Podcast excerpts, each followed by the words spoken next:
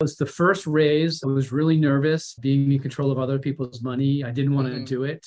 And so I had some investors that were investing with me on the single family properties, but this was too too big. So I was going to, I knew I was going to start doing a bigger deal. So I started going to business groups and investors. And that's basically how I raised those funds. I hated gotcha. it too. I hated going to these. I hated going to the business meetings. I hated going to Business Networking International. I became a member there. Uh, the Citrus Club, which is a national group, every state has one. I started going there. But yeah, it was like that first raid was brutal because I'm really an introvert. Mm. Yeah, like really don't to. I don't like talking to people I don't know. Sounds weird, doesn't it? This is the naked truth about real estate investing. Your host, Javier, has already been through all the brain damage of this business, so you don't have to go through it. That way, you're not exposed to all of the risk of losing your shirt or getting caught with your pants down. So let's dive into another no BS episode right now. Welcome, everybody, to today's capital raising show. I'm your host, Tim Mai, and today I have my good friend and awesome uh, speaker on the line with us, Dave Lindahl. They've been in the real estate investing space since 1996, so a long time. That's what 30 years. I don't know. It's been a long time, right? Almost 30 years.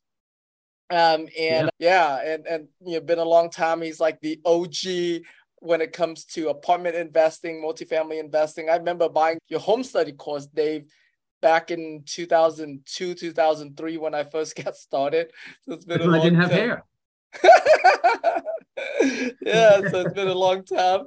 Um, they've uh, specialized in uh, emerging real estate markets, and uh, he since 1996 he has uh, created a portfolio of over 9,000 units um, in 18 different markets across the U.S and have raised over 250 million dollars, thousand million dollars for all the deals. And Dave is a uh, principal in the Lindahl Group, a commercial real estate investment company that focuses in multifamily, office, and hotels.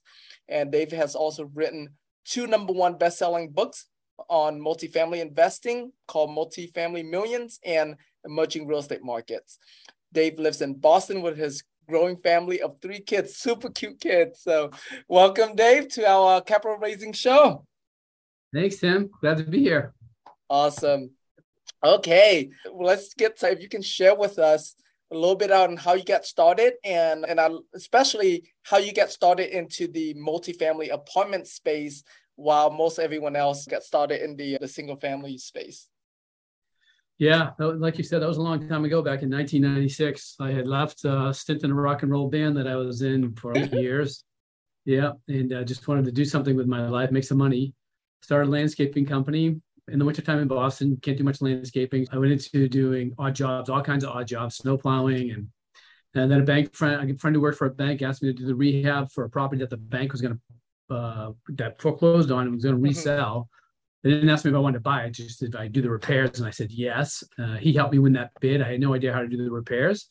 And I did that. And then I realized that either homeowners or investors were buying these properties, and the investors were going to make a lot more money than I was making doing the rehab.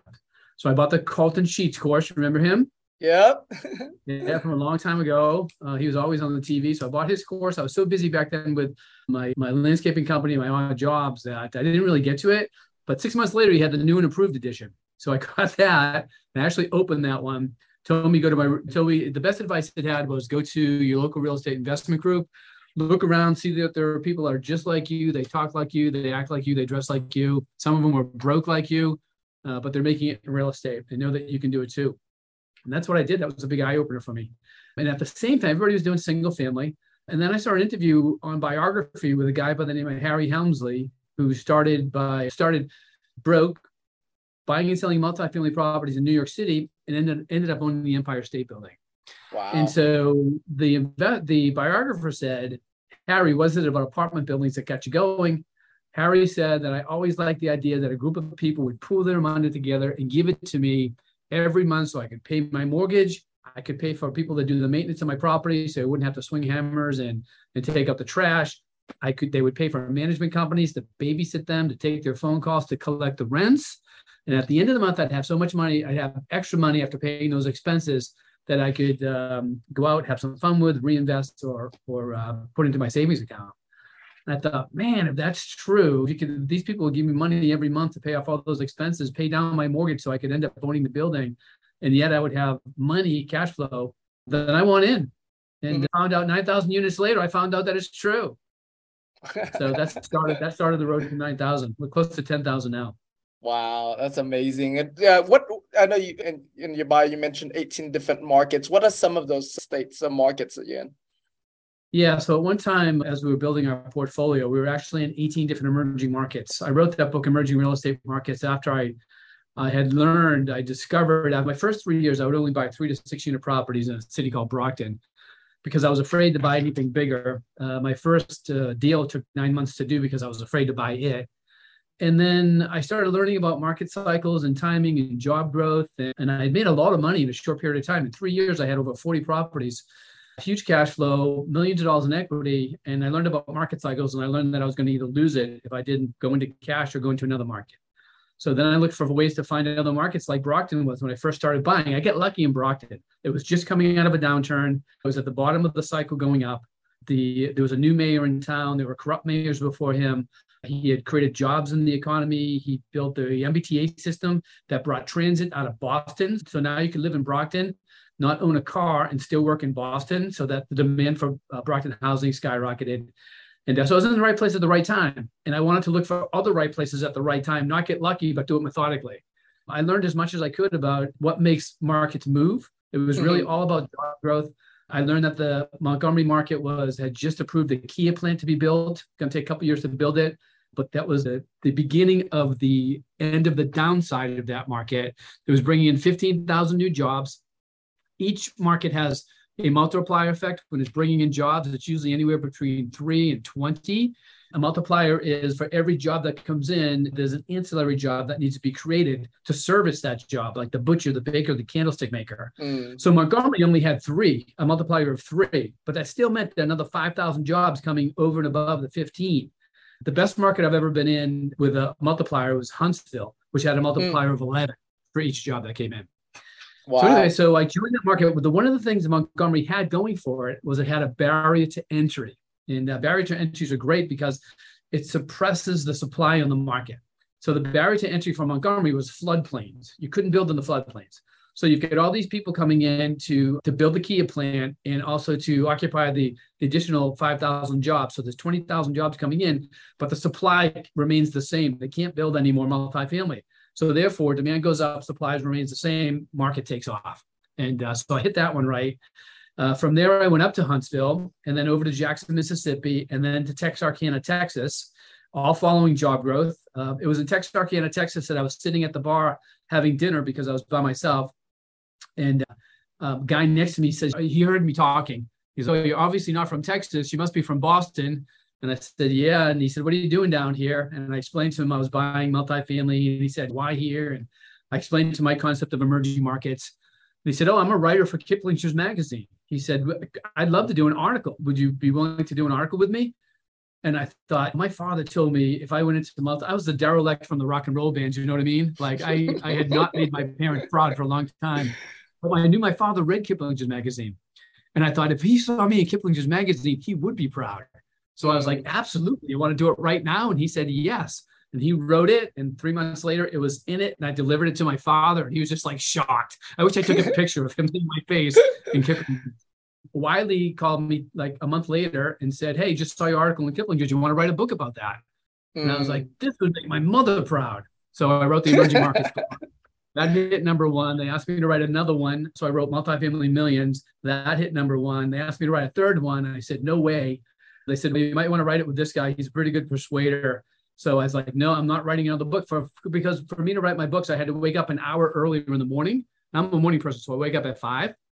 The only time I had was from four to five. So I would write from four to five for four months to get a book done. I was mm-hmm. like, I'm doing that. I'm done doing books. He goes, I'm going to have this guy call you. And I was like, all right, but I'm done. So I got a call from Donald Trump. And he goes, Dave Lindahl. I was like, yep. He goes, this is Donald Trump. And I'm like, yeah, dad. I thought it was my father. like this real kid, you know what I mean? Yeah, dad. He goes, no, this is Donald Trump. And I'm like, hmm, maybe it is. And he goes, I'm interested in, in writing a book. So I co-authored his flagship book, Commercial Real Estate Investing 101. And out of his 17 books, it was his only number one book.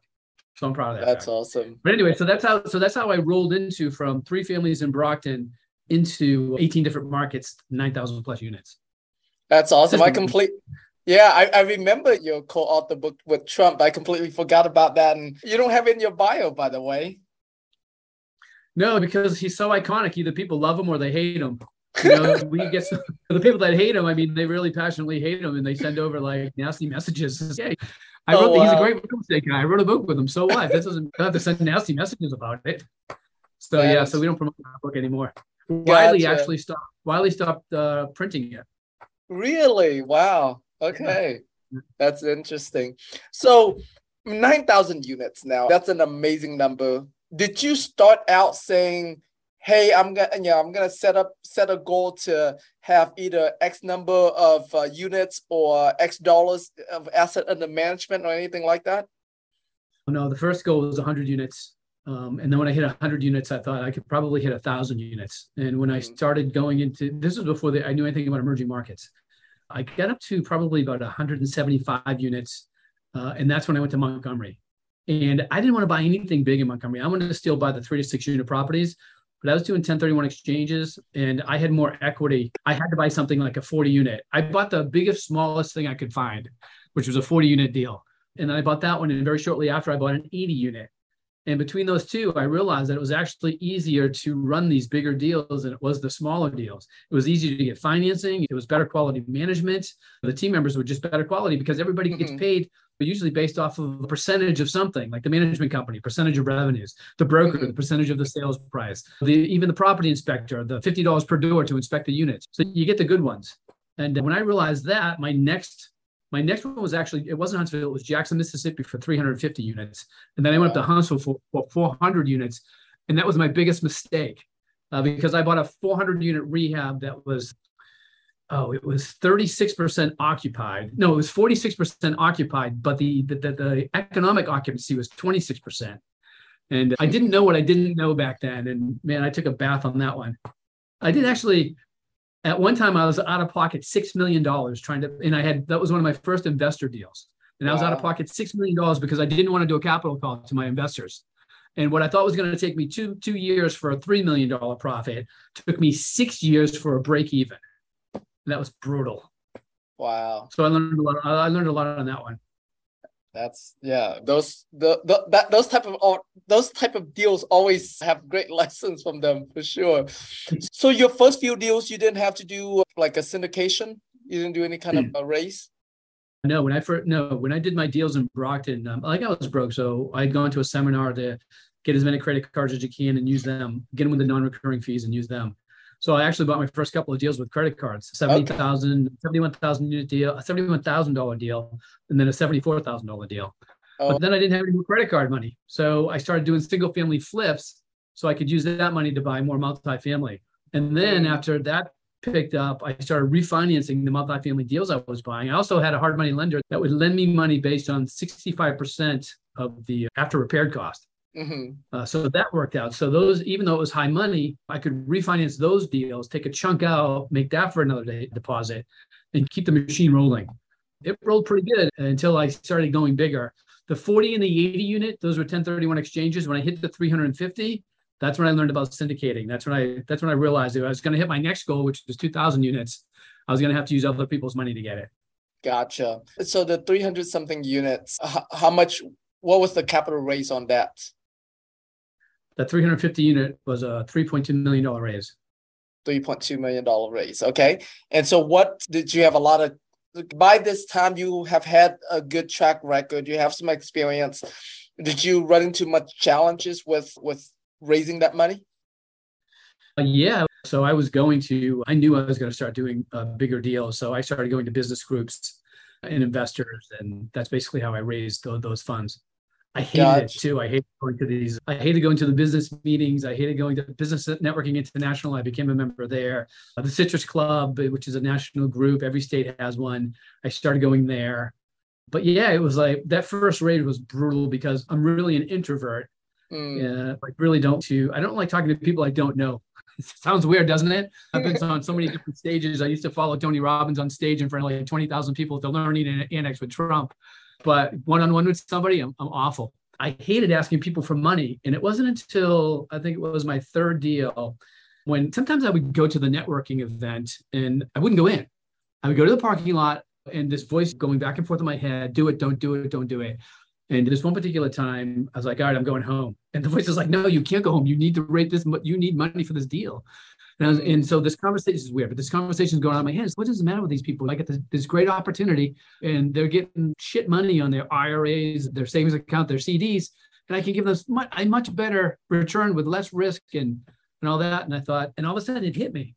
It's, you're an idiot. You're going in there, you're asking people for money, you're trying to sell them on your deal.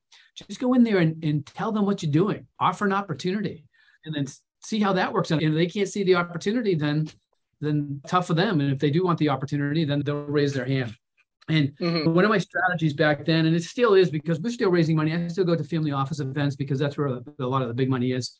But my strategy has always been to pick off people on their way to the coffee, right? They're individuals. I'm really bad at going into groups um, and trying to introduce myself. So I always try to pick off the individuals. One time I went over to Europe to um, a family office uh, meeting in Europe, and I was there for two days. One of the days I couldn't get myself out of the hotel room. I said, "You got to go down there." I, don't want to go down there. I don't want to meet those people. But I spent all this money to be there, and I thought, you know what?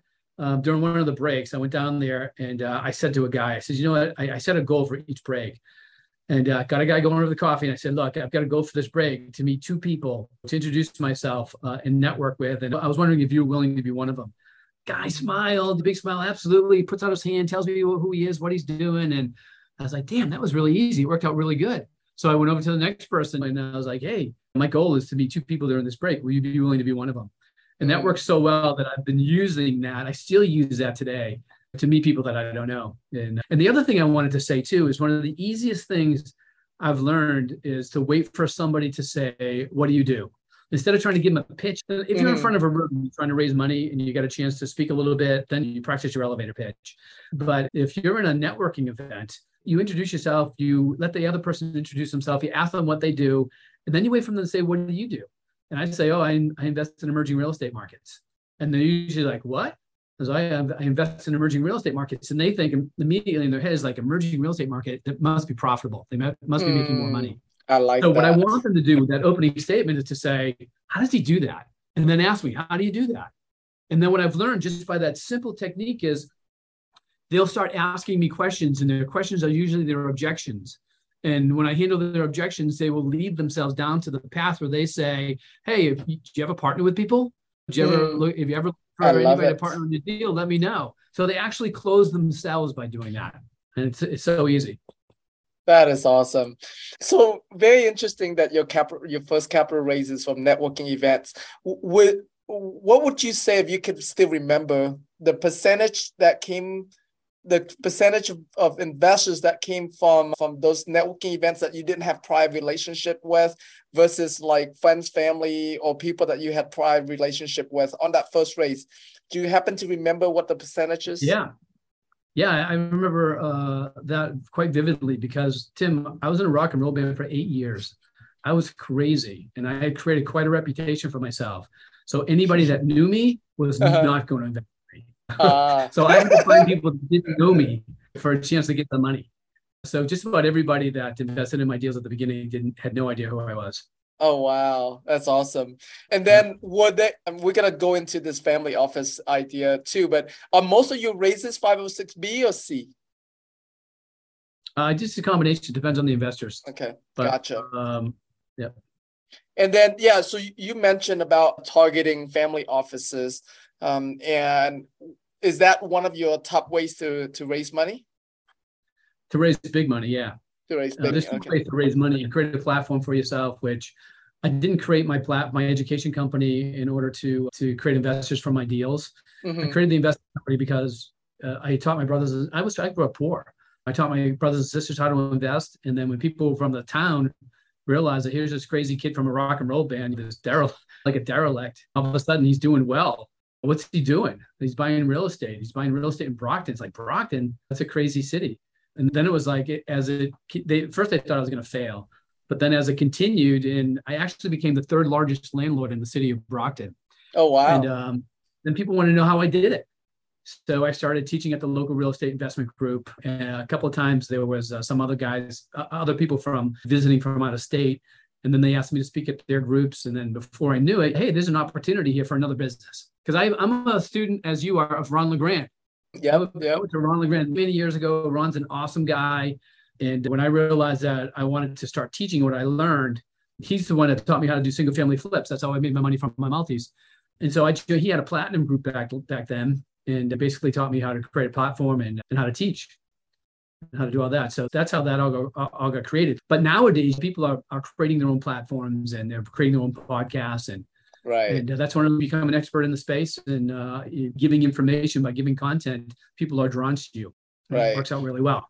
So between that and, and the family offices for big money, it's typically the way we, we do raises now.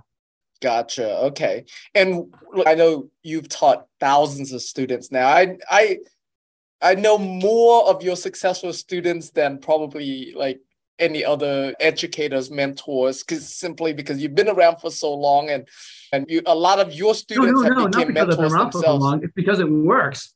Oh, that's true. That too. Yes. what I meant was long enough for them to have their success and then became mentors themselves, right? Oh, yeah, absolutely. Most of the guys yeah. that are teaching multifamily right now have been my students, which yeah, I'm proud exactly. of. Yeah, it's really awesome, and you probably have. Uh, two, three generations of them too. Not only like the, your first generation of students. We're celebrating um, our 20th year. Wow. At our big ultimate partnering event in Phoenix in in October, we'll be celebrating our 20 year, 20th year educating. That's awesome. That is that's phenomenal. So between between how you raise money and how your students raise money, what would you say is the top three ways to raise money? Certainly the events. Going to there's all kinds of different. If you're looking to raise money, you go to the events that you look that, that you're buying, that you're looking to buy a commercial event, a multi-family event, a single family event, and you meet people there and there are people there that are doers and there are people that are wannabe doers mm-hmm. and the wannabe doers are the ones that are willing to invest as well and in our particular case there are a lot of people that will come to us to learn how to invest and what a good deal looks like so they can be a good investor in other people's deals mm. uh, so that works out um, well as well. Going to just to the local events is a great way to do it. Um, create the meetup groups now that covid is it's not over but it's close to being over the meetup groups are back up and they're running again. And you can be going to i had a, one of my clients had gone to seven different meetups uh, a week. You know wow. practicing the skills for raising money and creating a list and doing it. So those work really well creating a platform is really difficult there's a lot of guys out there teaching how to create a platform but it, takes some time to actually create a, a platform to be to, to, provide content to be known as an expert it's definitely uh, it's worth the effort to do it um, mm-hmm. if you can get to that particular point uh, but then the family offices, um, I'm, I'm good friends with Richard Wilson Family mm-hmm. Office. Uh, there's a couple other good ones out there as well. And um, if you're going to go to a family office event, the thing to do is to you want to get on that stage because if you get on that stage, everybody knows you and you don't have to network. That was always my goal is to get on that stage. With Richard Wilson, his fee was 15,000 for 15 minutes.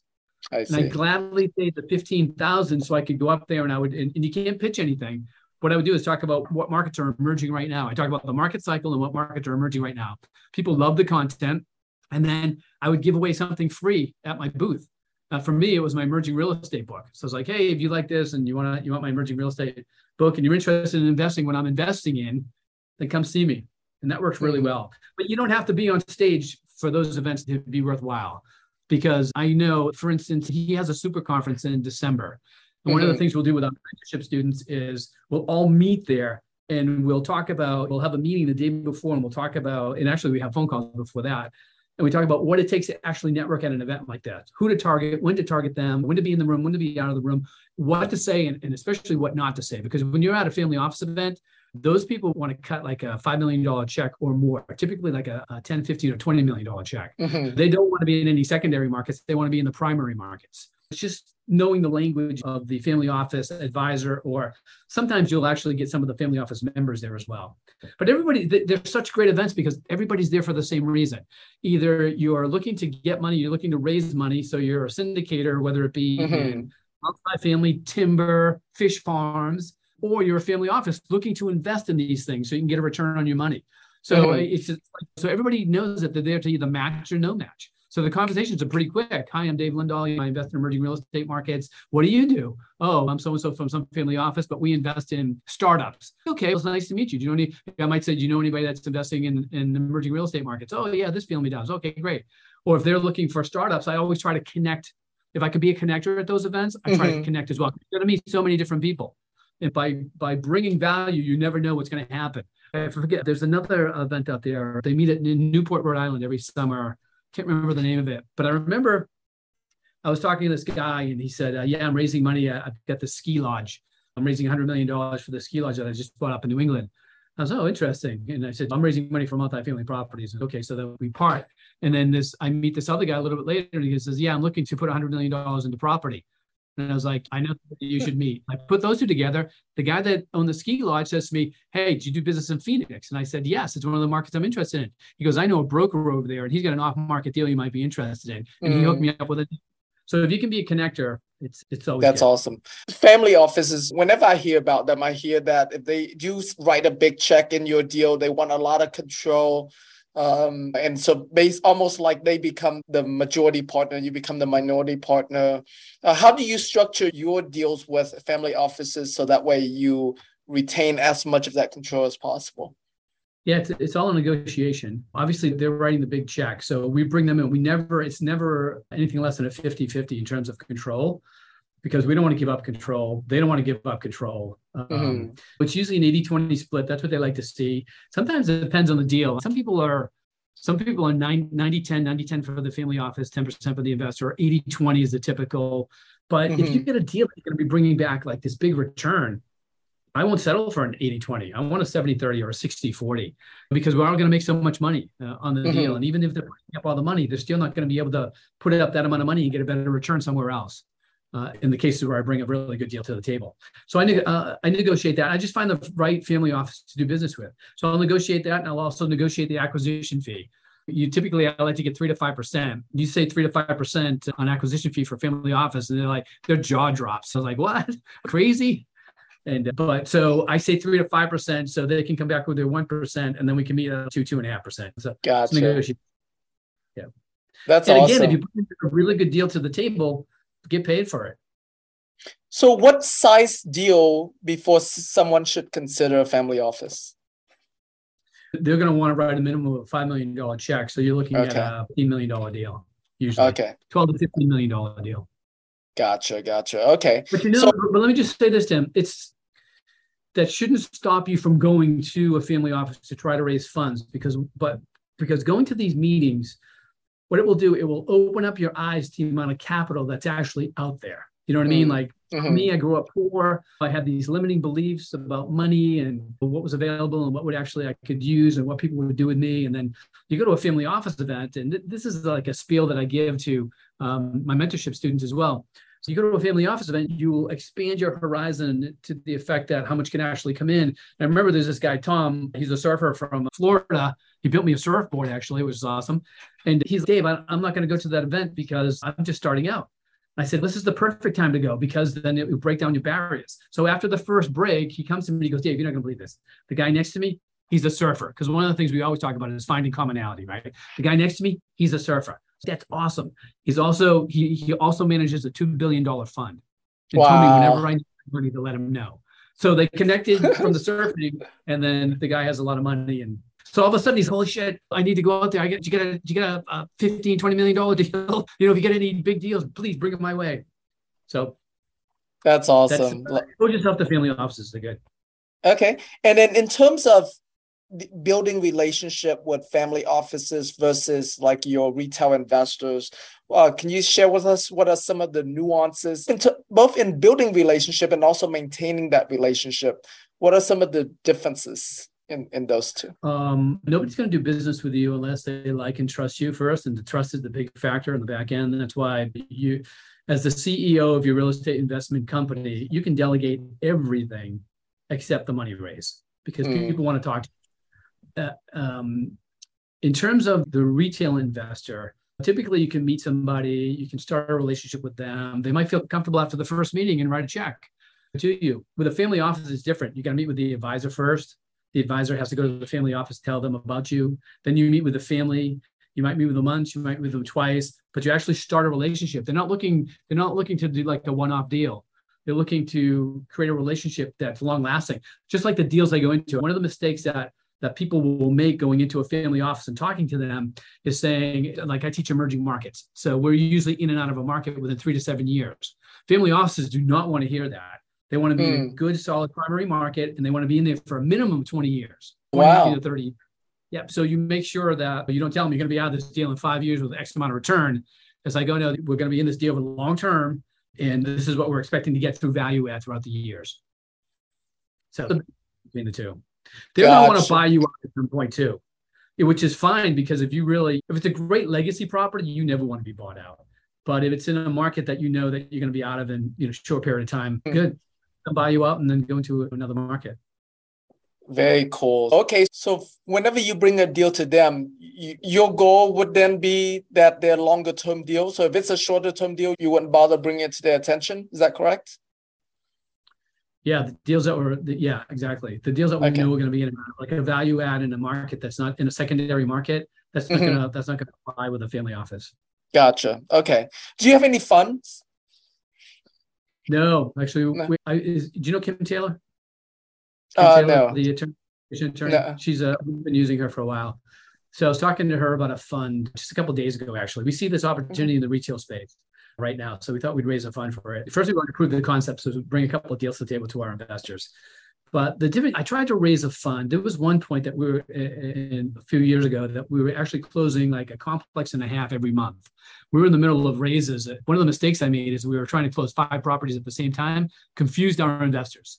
They're like, what should I go into? We expose all the investors to all the different deals instead of just segmenting the list and expose. This is a really important point for you guys that are syndicating is don't send multiple deals to your investors. Do one deal at a time. Segment your list, figure out who does what, and then you won't confuse them. You'll be able to do the raise. Because on that particular five deal raise, I had to come out of pocket a few million dollars and backfill those because mm. the hmm. investors are just like, I don't know what to do. I don't know what to do. And a confused mind says no. Mm. I forgot what point I was getting to. What about the fund. About the fund. Oh yeah, so the fund. So we tried to. So then we thought, well, let's just create a fund, a twenty million dollar fund.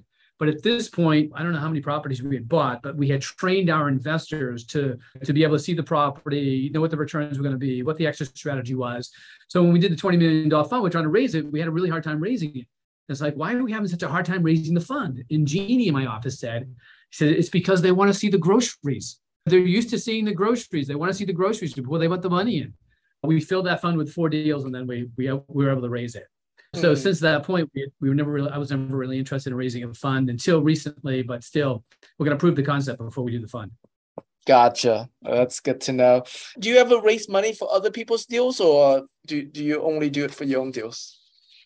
I we this is what we do. So we've got client base all throughout the country. Mm-hmm. So I like to sponsor deals. So when we have a client that that is out there doing deals and they need a sponsor, mm-hmm. first I want them to come to me. If the market that either I don't like or or if it's a deal that's too small, I like 100 plus unit deals in emerging market. Mm-hmm. Um, if it's a too small, then we'll refer them over to other people, usually other clients, because we've got so many at this point that in every primary, secondary, tertiary market, we've got uh, successful investors in there, which would be which are happy to do deals uh, with other people that are trained the same way. Mm-hmm. So so I don't raise money for other people, but uh, if other people uh, inside of our client base need it, we associate. I know you you've been doing this for so long. You've seen the market turns. What's your crystal ball telling you now in, in this upcoming market, especially when it comes to raising money? There's, there's still a lot of dry powder out there after COVID, but there's a lot of good deals that were done actually during done during COVID, which was good the ability to raise money, the stock market is having its problems right now. Whenever the stock market crashes, usually the money flows into real estate. With inflation, the money flows into real estate. I'll tell you, we, we were expecting this reset to happen right after the election. Mm-hmm. And then COVID and then that screwed up the market for a year. And then the housing shortage hit, which is, is it's screwing up the market. But at the same time, the market has not reset yet. And depending on the depths of this recession, I'm hoping it's a deep recession so the market's reset. And we can all get in better pricing coming mm-hmm. up. But I think the thing that's working against us is still the housing shortage and the demographic shift that's happening right now. There's going to be more people over the next 10 years becoming 18 and over, the prime renting years, in the next 10 years that there's ever been in the history of family multifamily investing. So I so they're great markets to be in. I just multifamily investing when you're investing in value add, when you're investing in emerging markets, it's always a great strategy. I just don't know we're going to hit that big reset that we saw like in 2008, 2009. Mm-hmm. Okay. And then in terms of we're going into a recession or we're already in a recession, is there, already in. You, yeah, we're already in it. Do you see any changes or any difference in the, the ease of raising money in a recession?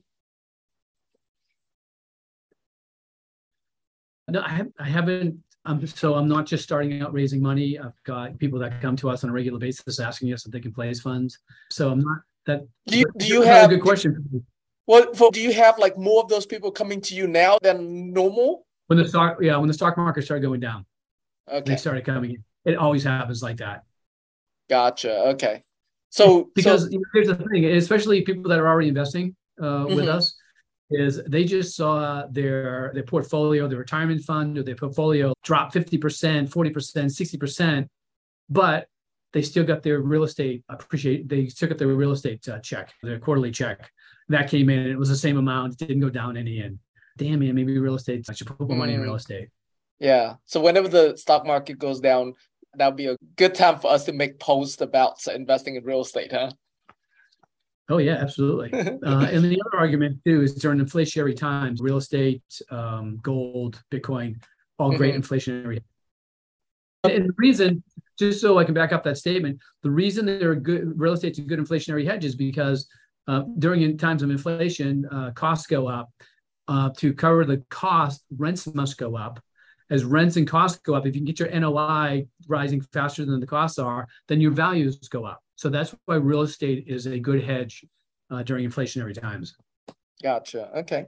What are some of your favorite tools or resources uh, when it comes to raising money, syndications?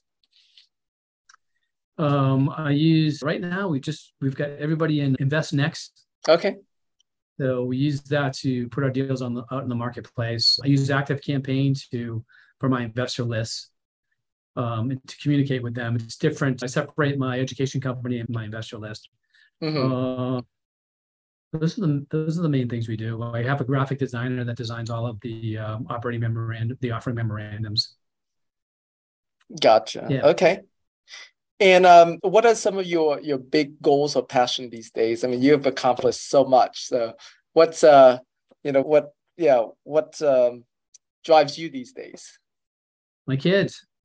Oh, I got. I was just talking to somebody the other day. It's got this portfolio. Actually, our portfolio is at the low point right now because people were, out, were, were offering such crazy prices. I'll give you an example. We were selling a, in Huntsville. This is the only time since 2006 that I have not owned in Huntsville, Alabama. And that's because the last property that we had there, we decided to check the market to see what it was doing. This is a year ago. And mm-hmm. um, broker gave us an unsolicited offer for 5.5.3 million. And we're like, wow, that would be, that would give us, give the investors their return in two years that we projected in five. That will be good. And then we could potentially move this money into uh, another property. Mm-hmm. So they said they were an all cash buyer and they were going to close in 30 days. And they basically dicked around with us for, we were on day 45, we get to day 50. So what's going on? They hadn't even officially signed the contract after the LOI. So mm-hmm. then all of a sudden we get another unsolicited, unsolicited offer for 6.2, then another one for 6.4, and then another mm-hmm. one for 6.5. Wow. So we're like, we're not in contract with, with these other people. We vetted out the other three. We chose the 6.4. They were all pissed off. Like, you can't do that. You signed an LOI. It's like that LOI was only good for 48 hours. And you never came to the table. You dicked around with us for 45 days. You never came to the table. So we're taking this offer. And we closed it. And that's the way it's been. I've got I got a client out there that owned a bunch of properties she was never going to sell. She owns in Atlanta and in Nashville and she just got offered these crazy prices, made a profit of over $24 million in a year selling her properties. And now she, her and her partner moved to Utah and then just hanging out, living the dream. That's just the way it's been. So our portfolio is the lowest it's been since I started investing way back in 1996. But we're ramping up for the next phase probably I'm gonna take one more. Once it's in your blood, it's fun to do. I do it from home now. I choose my markets wisely. I choose the markets that I can fly into at night and be home by. I mean, fly into in the morning, be home at night to so I can be with my kids. A lot of times I'll get this business, uh, most of it's on autopilot in the sense that if I don't want to go to a property, I don't have to because I don't like to travel anymore. Tim, we both lived our life on the road. Uh, for, for me, it was 12 years. I was building the education company and I was buying in emerging markets. I was never home, but I didn't have a, I didn't have kids. I come from a big family, but I didn't have kids, and it was exciting. And then I burnt out after I probably burnt out after year six, but I kept doing it for another six years. And then I stopped six years ago, had kids, had twins, and then I, two years later I had another.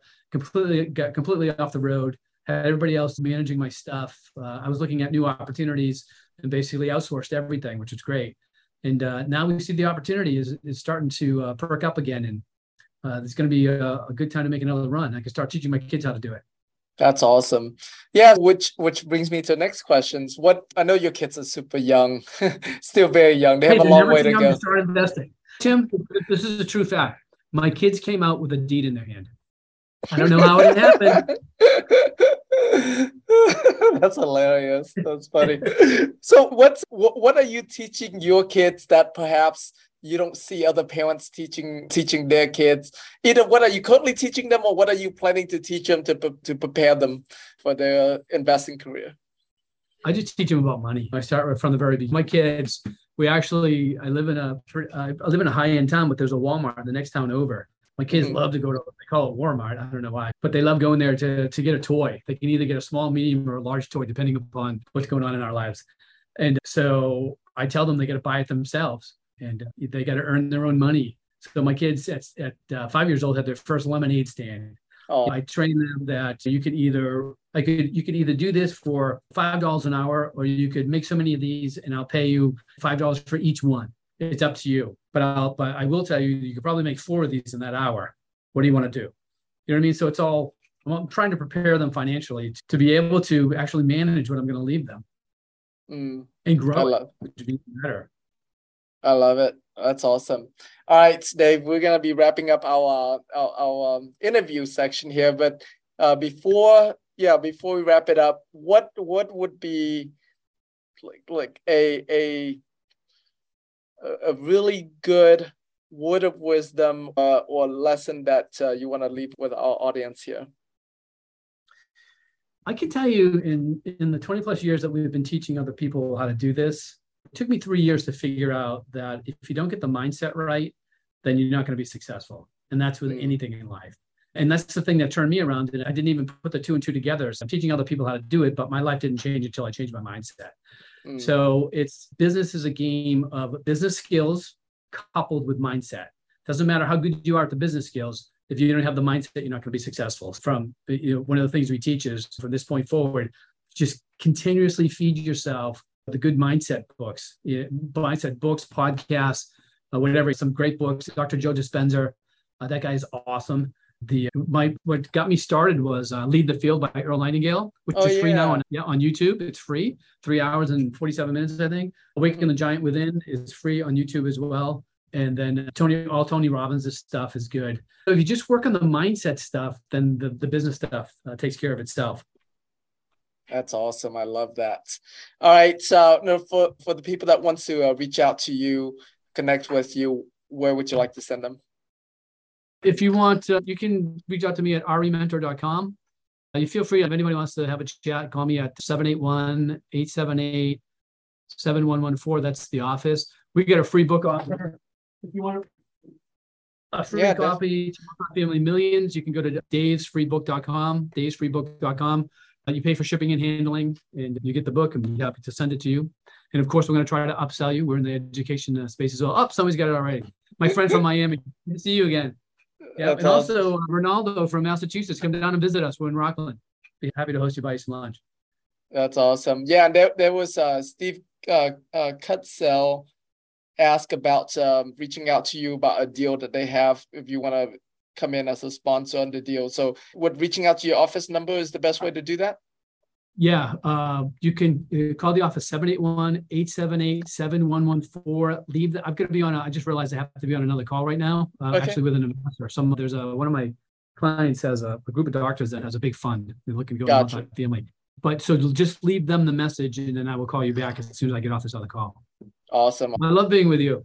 Thank you, buddy. I love you. Awesome. Thank you so much for being on this uh, interview with us today.